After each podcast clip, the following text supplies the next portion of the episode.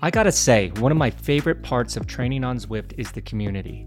Whether it's riding with new people you meet on the platform or riding with old teammates, the people that Zwift connects you with push you harder than you could ever push yourself, let alone when it's just you on the trainer, in your garage, or your pain cave somewhere.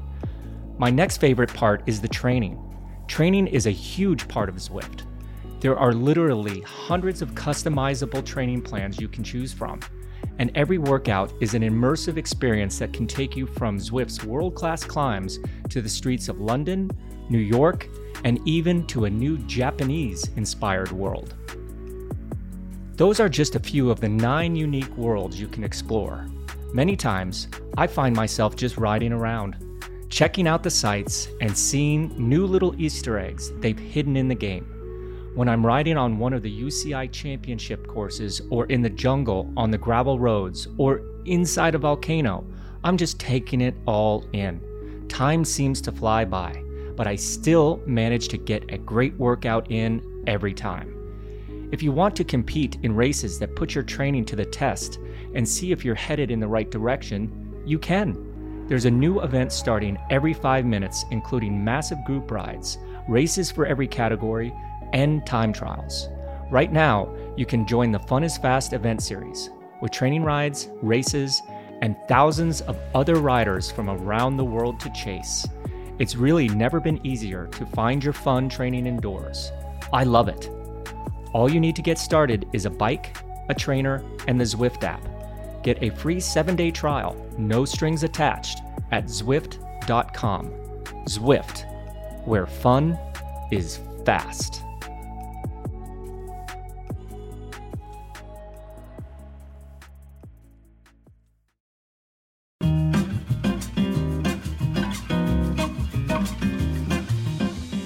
Hello, everyone, and welcome back to Bobby and Jens. My name is Bobby Julich, and from somewhere on vacation in northern Germany on the Polish border, we have Jens Voigt. Jensi, how's it going?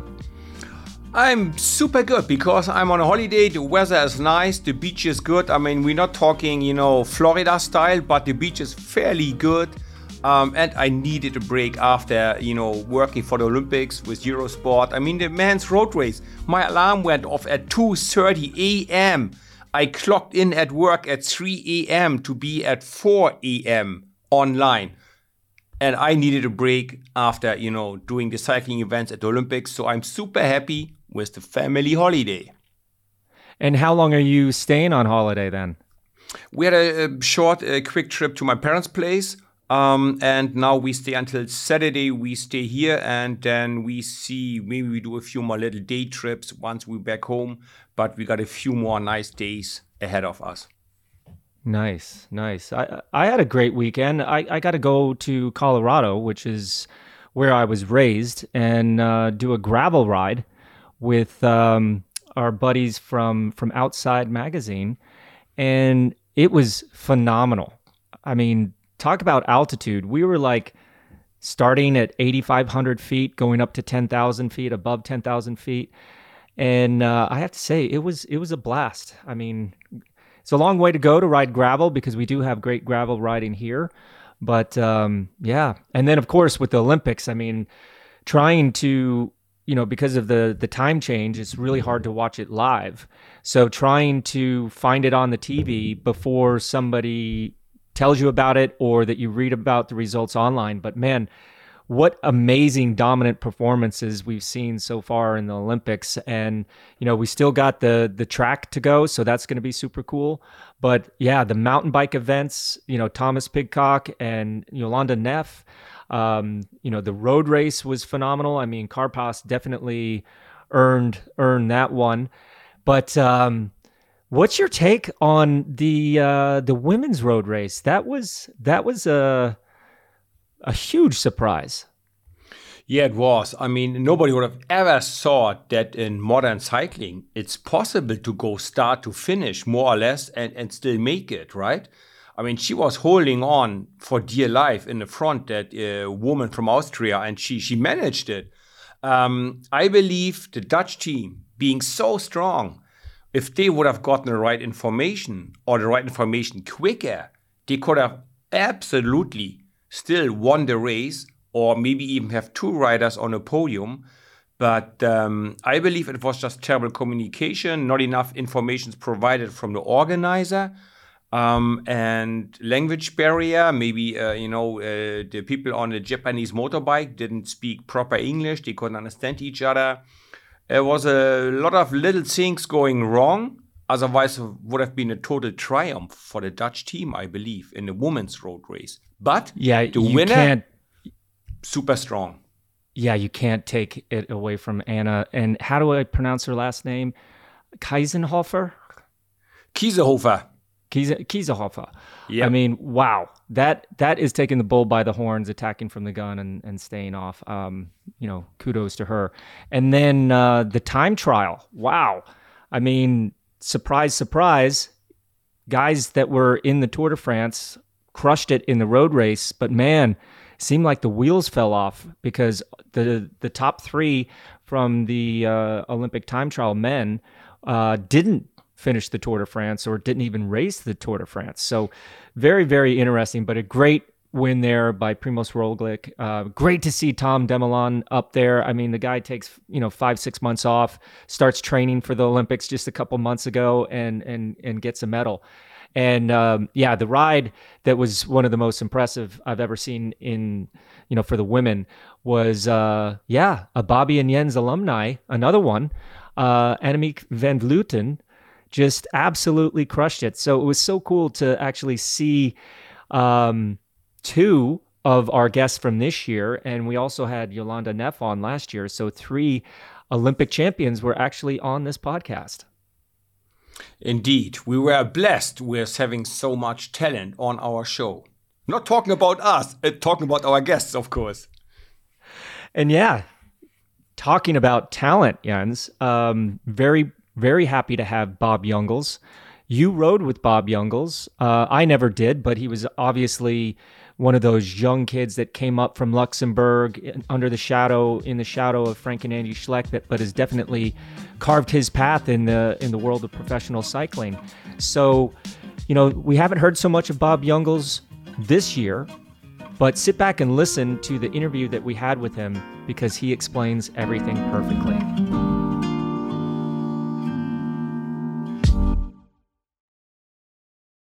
Okay, well, today on Bobby and Jens, we are happy to announce that we have Bob Jungels joining us from Luxembourg. Bob, how you doing? Hey, I'm good. I'm good. Thank you. How are you guys? I'm doing great, but I just want to clear something up right away. Um, I'm the one and only Bobby J. So don't don't try saying you know that uh, we have to call you Bobby J. Do do people call you Bobby J? Um, I think when I was back with Trek, uh, people called me Bobby J. Yeah, um, but oh. it's, it's, it's been a while. It's been a while that they call me that. Yeah, yeah, that's that's going to be copyright infringement issues there. Yeah. Um, so yeah, I mean, um, kind of a unique time of year. Uh, we just wanted to catch up with you. Uh, you were teammates with Jens. Um, I've mm-hmm. obviously followed you from afar as you know as a fan. But uh, give us a little uh, update on on yourself right now. You know, you're in Luxembourg. What, what's going on with Bob Jungels? Yeah, well, at the moment, I'm uh, unfortunately I'm at home. I'm not uh, not racing, uh, not in Tokyo, not uh, not been at the tour. Um, that was the the initial plan, but um, yeah, since since the beginning of the year, I was uh, was basically I was struggling with uh, yeah with a in the beginning, I thought it was a biomechanical issue, um, changing materials and stuff. So, but yeah, it was just something that um, hindered my um, performance, and and uh, I just couldn't um, couldn't perform like I used to uh, maybe two three years ago.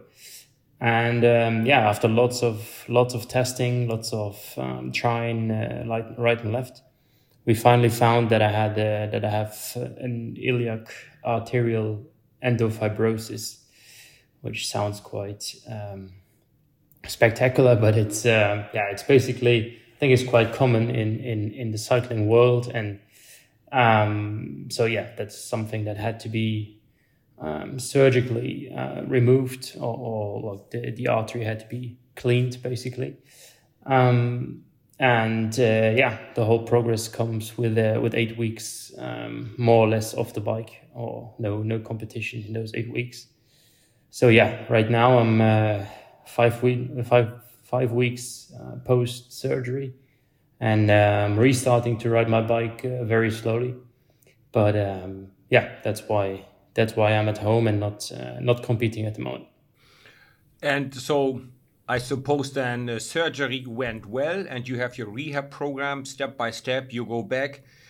Are you ever want to race somewhere towards the end of the year or you focus only on next year racing again or you want to maybe try like a little like a smaller race towards the end of the season what do you think uh, is your your future there yeah i mean uh, for me it would be uh, like I said, I, I just restarted training very slowly. Uh, I actually have a checkup uh, checkup tomorrow with the with the doc, so um, he's going to tell me, hopefully, uh, that I can continue to to ride my bike and maybe uh, even a bit a bit more than right now.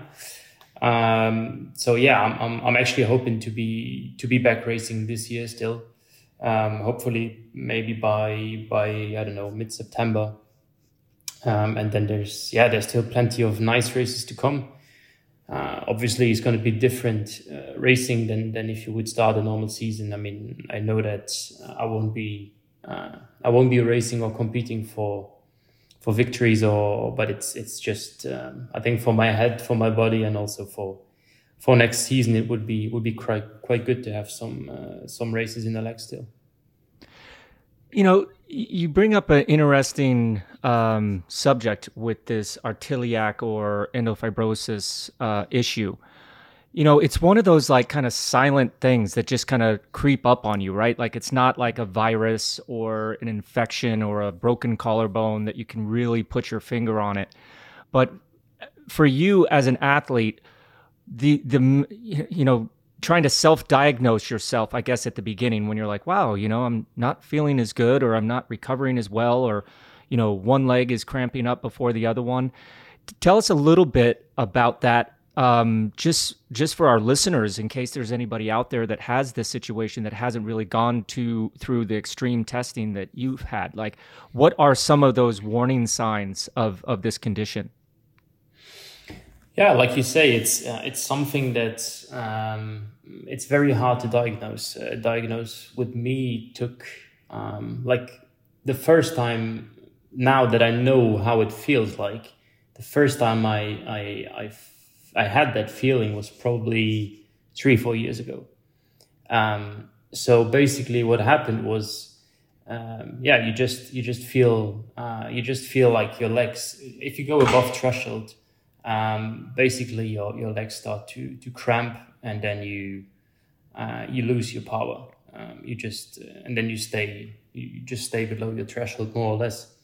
Um, but your legs and your muscles, they don't get that oxygen that they need uh, when you go, uh, when you go super deep.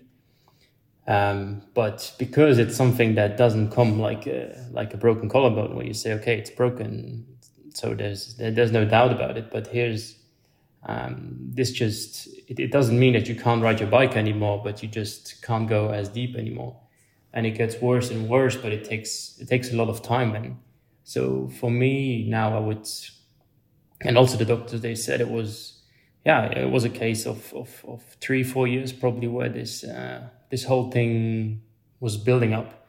Um, and then so basically it's just like tissue inside the artery that's growing and growing and and, and um, so you yeah you lose blood flow in, in into your legs and um, um, but yeah it's it's the symptoms are also not very clear. So it's it's also what I said to to the doctor of the team I was like okay but if I come back after the race and I say yeah my my, my legs were painful then yeah they, they might say okay it's, it might be normal in a bike race but um, so yeah it's a very tough um, process.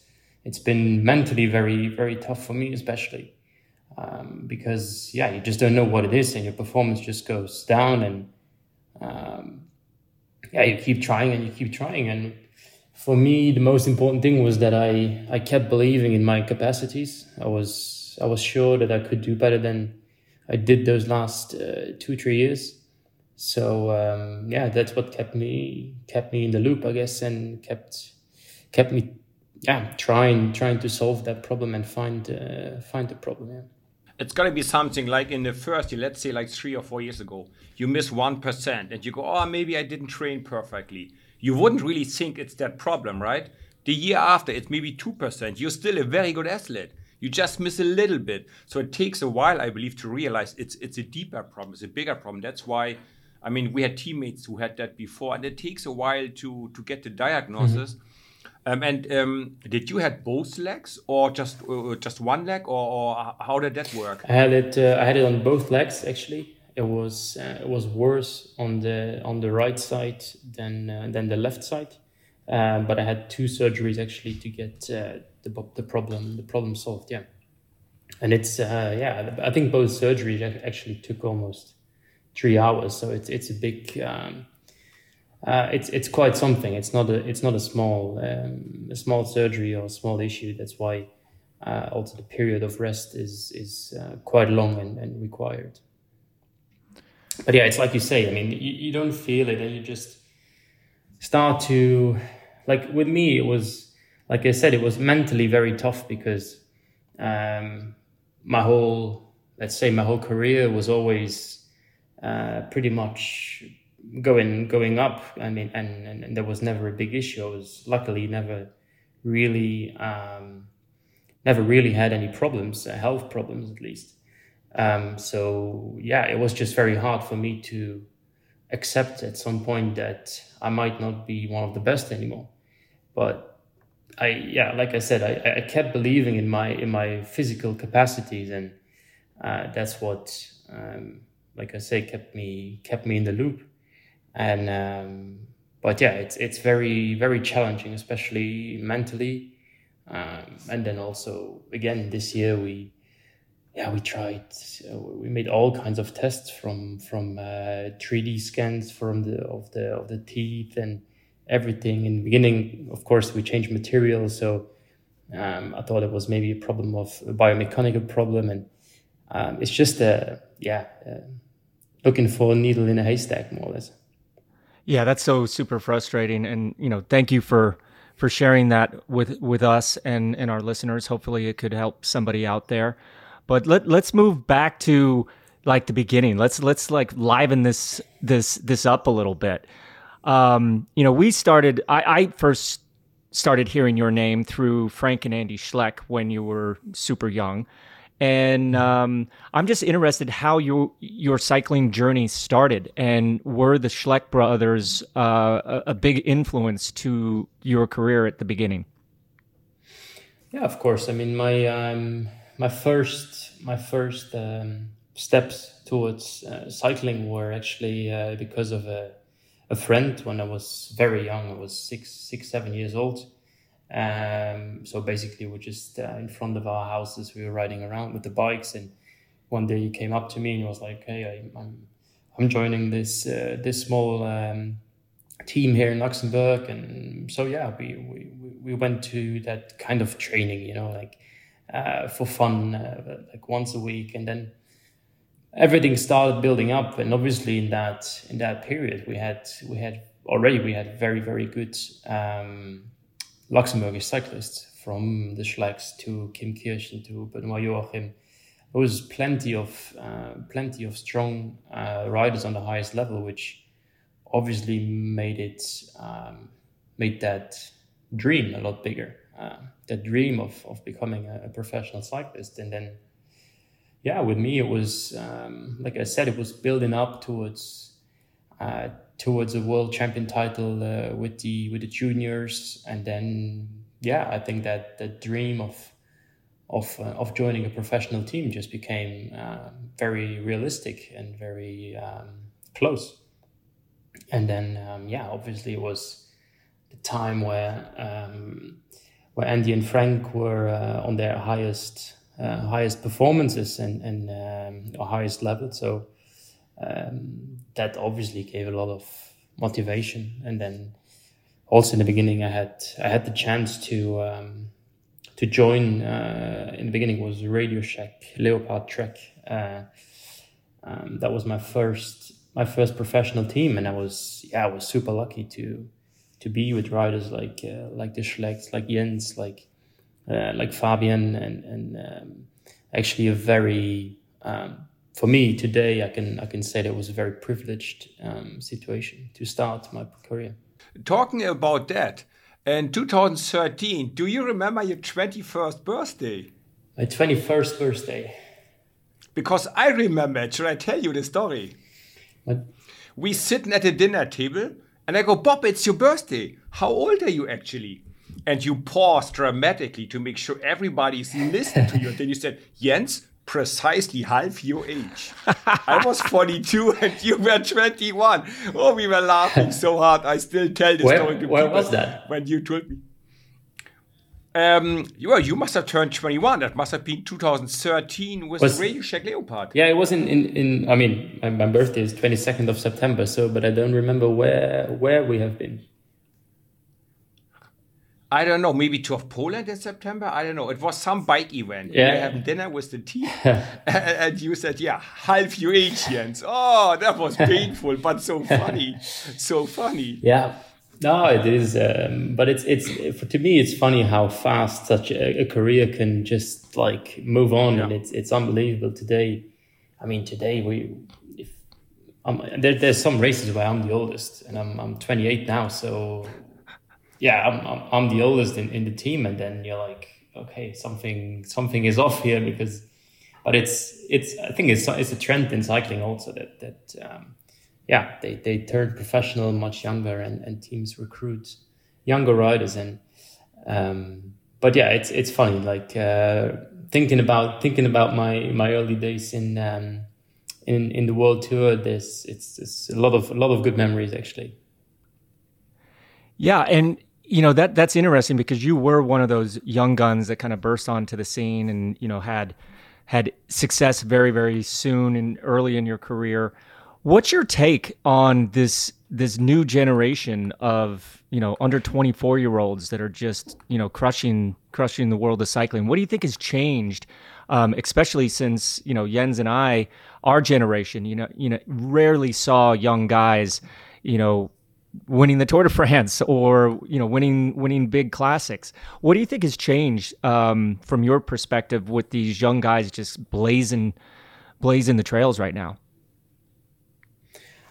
Well, it's quite hard to to say, but uh, I think that um, like the the, the possibility um, the possibility to to have a professional environment and to have professional coaches and to train professionally as a, as a very young athlete um, is it has become uh, much easier than than through through I mean through all the new media through all the new connectivity that we have. Everything has become so much uh, so much faster and, and, and just easier to um, to to grab and to understand also. So what I think is that um, yeah mo- most of most of the junior riders nowadays they they are training in a in a, at least a semi-professional uh, infrastructures and environment. And and to me um, obviously those uh, th- those riders that we are talking about now is they they they have an they have an amazing engine. They have they have a body that can uh, absorb that that training and and um, and also digest it. Um, and then obviously you, you just uh, kind of yeah you kind of explode uh, you, you, like performance wise and that's that's my idea of the of the whole thing. Um, in the end of course there's there's there's there's another another page to that um, no, yeah another page to that uh, to that story. Is it's going to be how how long can they if if it is the case that they they, they started training professionally much earlier how long can they um, go on with that? That's yeah there's there's questions over questions but it's it's true. It's it's obvious that there is there has been a quite a big change.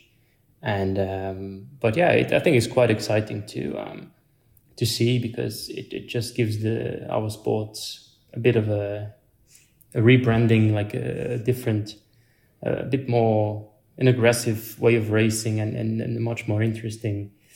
Um, look again. So I actually see it very with, with very positive eyes. Yeah.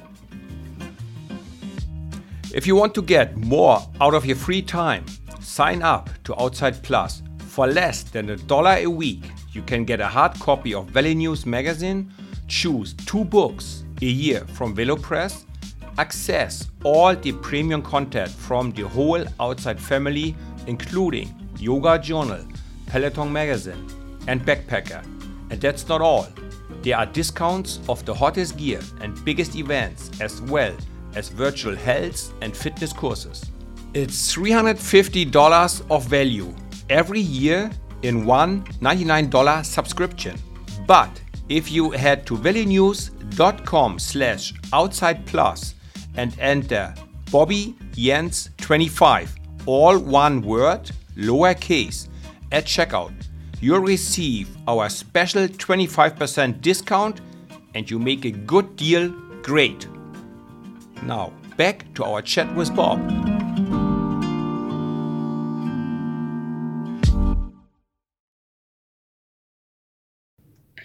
Do you think that um, you know maybe generation of Bobby and me, we overtrained all our life? We maybe raced too many races, too many race days, too many miles, and not enough quality. I mean, there must be a key to the success of the young kids when they come up because they don't have 500,000 miles in the legs like I had when I was 35. Is a different training? Are you planning to change your training when you get back into fitness and uh, for the next season? Um, I think that uh, the, the, structure has changed. Yeah, I mean, um, you, you, you probably know you, you, probably know best that like back in the days, or even when I started, uh, exercises and intervals, it was it was something you would start maybe in, in March before the classics, and and before it was just ride your bike, do hours, hours, hours. Um, during during the winter and and, and maybe a, a, training race uh, with with your team uh, when you're in Spain together. But um, I think that everything has become so much more specific. There's a there's a detailed plan for every day, and that's not a, it's not only about training. It's about nutrition. It's about recovery. Everything is is it's possible to measure everything today. You can I mean you can. Um, you can measure your, your glucose levels you can measure your sleep you can everything basically so also to um, identify or uh, just to to see what um, what your fatigue is at that moment. Um, it's everything is like I say measurable, and I think those things compared to maybe 10, 15 years ago changed quite drastically. You're talking my language now. You know all the tech and all the data. Um, I'm interested. What what are those new technical technological advances that you are now using and maybe what are some of those you know pieces of tech that you wish weren't involved in the sport it's a it's a tough question. Um, actually i actually consider myself very lucky um, to have seen the old school system. Um, i call it old school um, because it's it's my old school. Um, and also to be able to use the new technologies now and then you can kind of choose um, what works for you and and and not use things that you might say okay i don't need this or i don't like this even. Whereas all the youngsters nowadays they they only know this way they only know this way of training or racing so obviously i mean um, something very interesting for me is, is um, and I see I see your T-shirt uh, is, is the glucose monitors. Um, that's that's actually very it's super interesting, uh, especially if you're interested in, in, in, in nutrition. It, it's something um, something very helpful for, for training for well in, in racing it, it's not allowed and and I even think it I, I think that's a good thing because you have to you actually have to to set limits to to what can be monitored and and um, and and also influenced uh, from the outside actually during a race. So um, like there's there's a there's a very critical balance, and I mean um, to see you, for example, your core temperature. It's very very interesting, and um, so it gives you you have a lot of references now. Um, for me, for example, the, the sleep trackers uh, doesn't matter which ones, but um, they are very interesting as well, just because you can, yeah, you can you can see on the data how what your state of fitness is or recovery is or uh, if you had three beers the other night, then then it might be a bit worse than uh, than the night before. So um, it is it is super interesting, but to me, it's very important to uh, always yeah make make your own mind up and and and don't and not get lost in that um, all that technology one more question about this technology. Um, when Bobby and me we were racing, we had the road book, or we just talked to some older riders. Nowadays, we talked to Michael Morkov about it. He said, "Well, they use a Velo Viewer or, or Google Maps and uh, whatever." Uh, you look at certain uh, finish lines or the last 10, 20 kilometers, or you just take it as it comes, or, or how do you prepare your whatever arrivée at the tour stage or some of the classics? If I'm being honest with you, um, I hate it. it is. Now you talk my language. It is. I mean, it is super helpful, of course, if you're a sprinter and you know. I mean, you know that, but but those things they're also in the, in the road book and and and. But nowadays, a team meeting in the bus, to, like, it has it takes one hour, whereas when when I started my career and we were with, for example, with, with Radio Shack in the bus, it took 10 minutes. It was like, this is the tactics we ride for this guy. The finish line, there's two corners in the end. It's 300 meters straight and that's it. Nowadays, we're talking from the start until the finish. You go over the whole parcours. So it's, yeah, it's, to, to me, it's just becoming uh, a bit crazy because all, all the kind of information you get uh, either before the stage or even in radio during the stage. It might be useful, but it's so much information that you can't even progress it.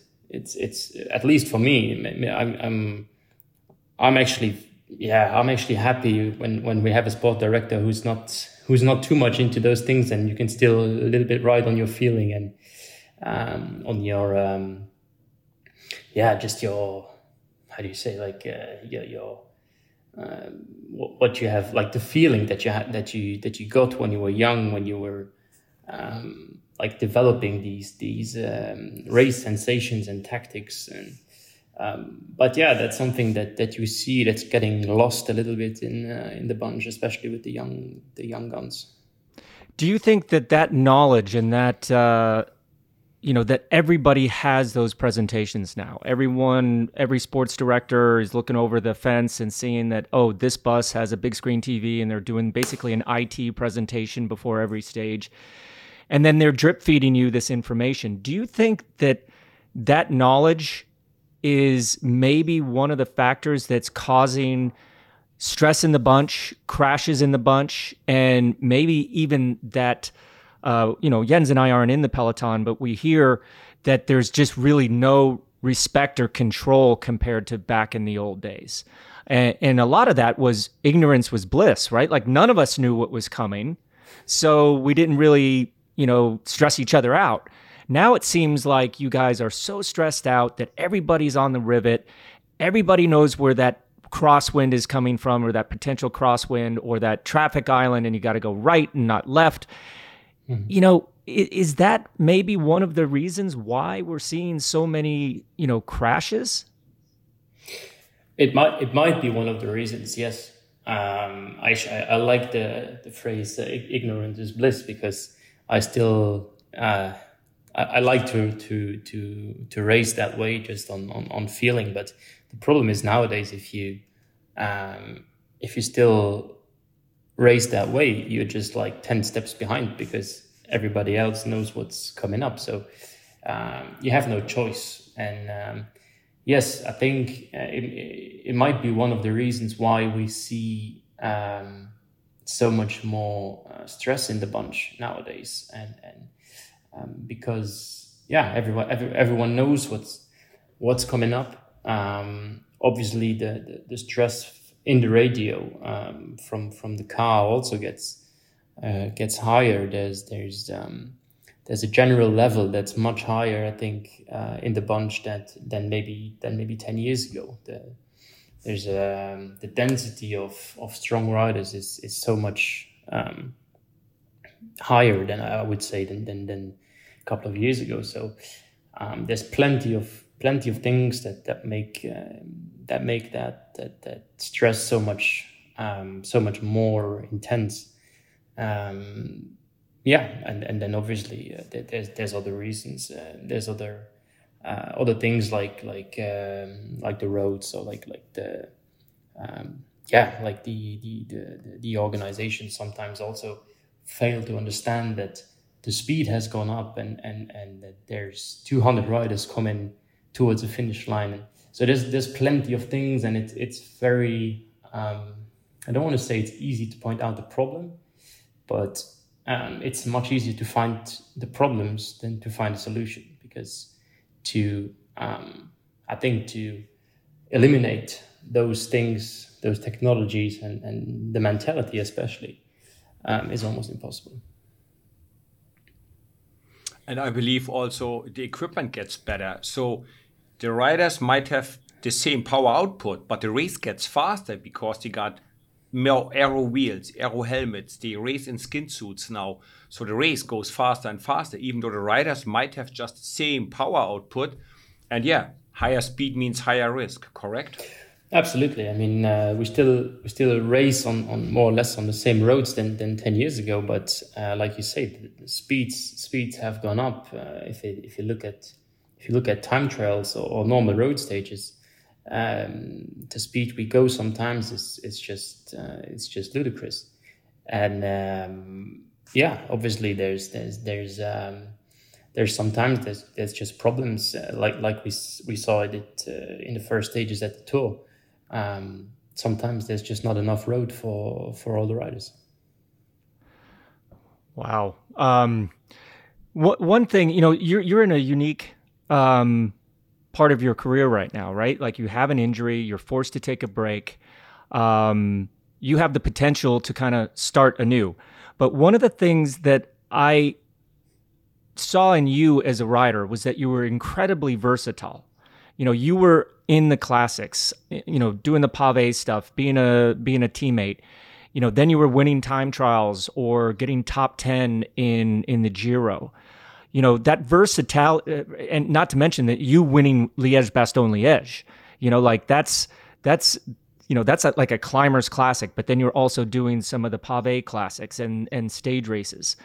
Um, do you think in now in say like after this injury moving on, will you continue to um, stay as versatile, or will you try to focus on one discipline or one one area a little bit more?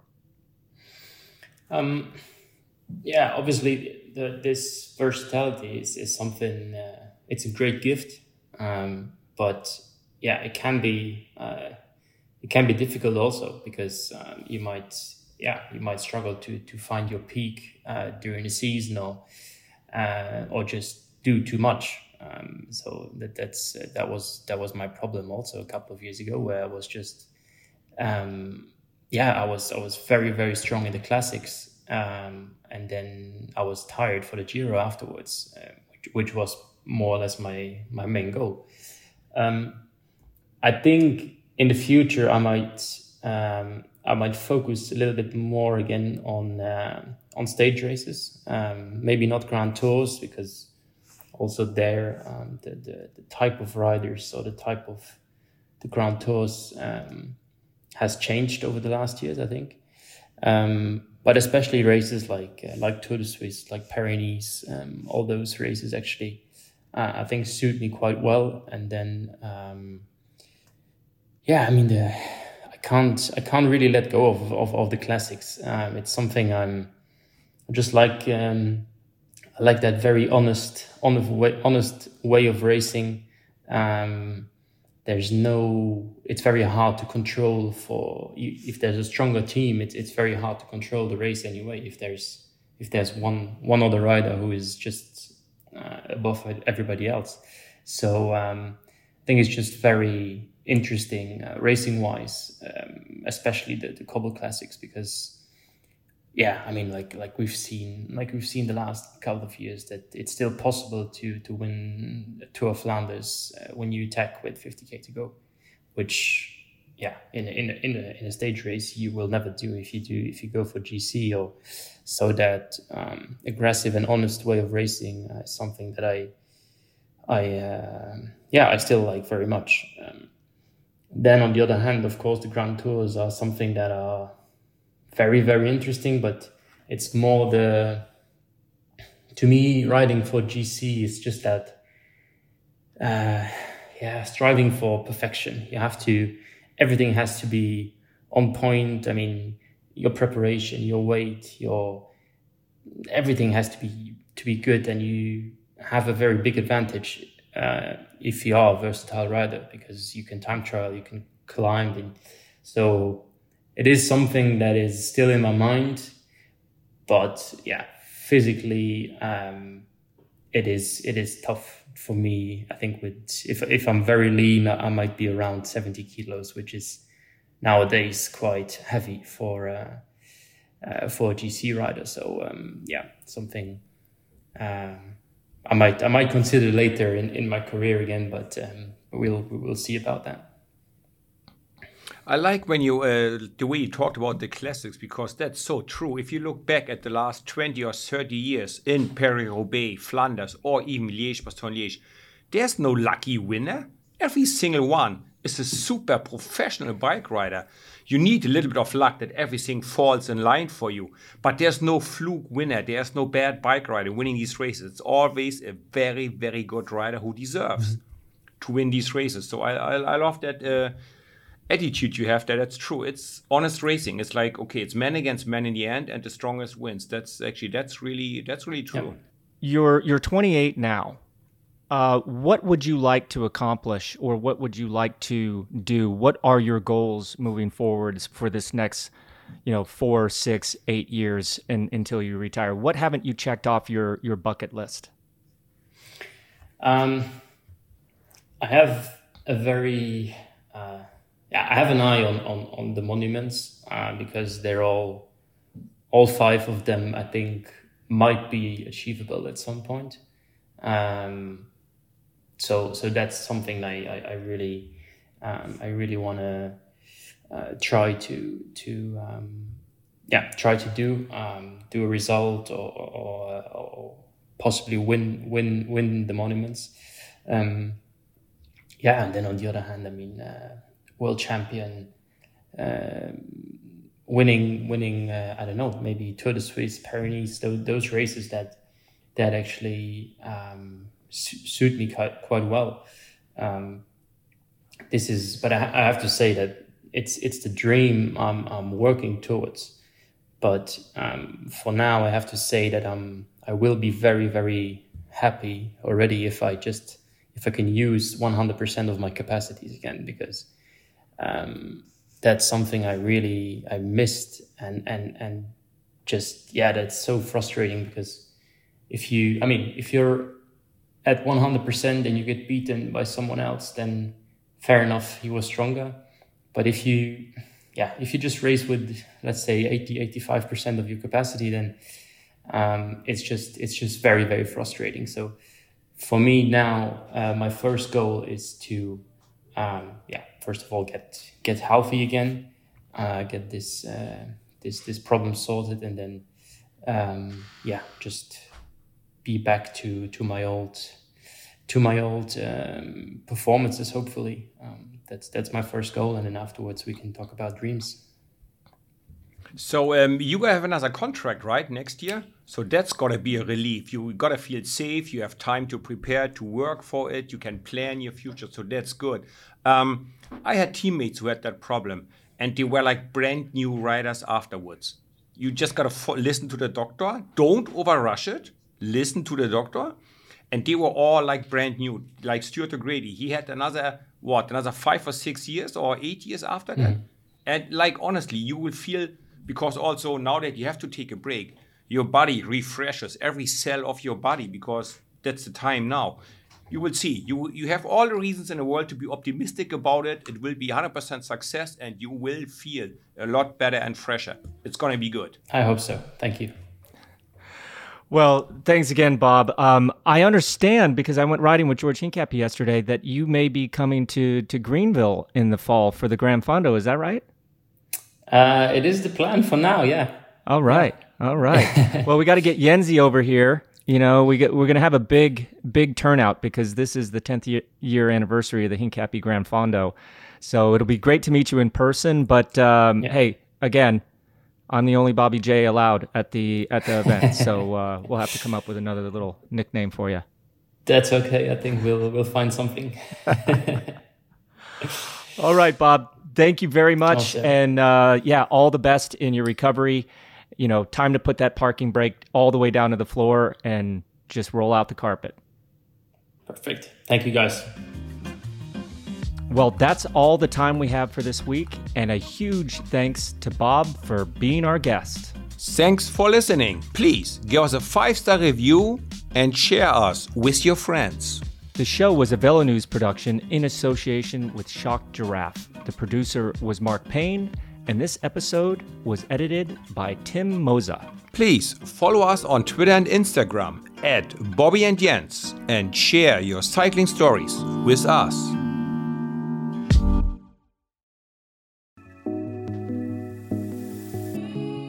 I gotta say, one of my favorite parts of training on Zwift is the community. Whether it's riding with new people you meet on the platform or riding with old teammates, the people that Zwift connects you with push you harder than you could ever push yourself, let alone when it's just you on the trainer, in your garage, or your pain cave somewhere. My next favorite part is the training. Training is a huge part of Zwift.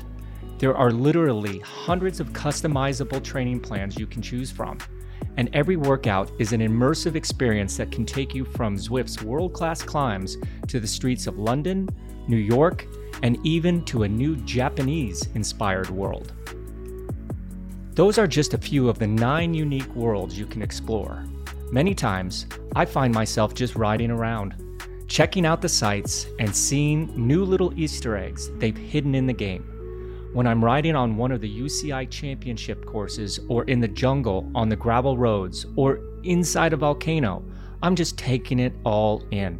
Time seems to fly by, but I still manage to get a great workout in every time. If you want to compete in races that put your training to the test and see if you're headed in the right direction, you can. There's a new event starting every five minutes, including massive group rides, races for every category, and time trials. Right now, you can join the Fun is Fast event series with training rides, races, and thousands of other riders from around the world to chase. It's really never been easier to find your fun training indoors. I love it. All you need to get started is a bike, a trainer, and the Zwift app. Get a free seven day trial, no strings attached, at Zwift.com. Zwift, where fun is fast.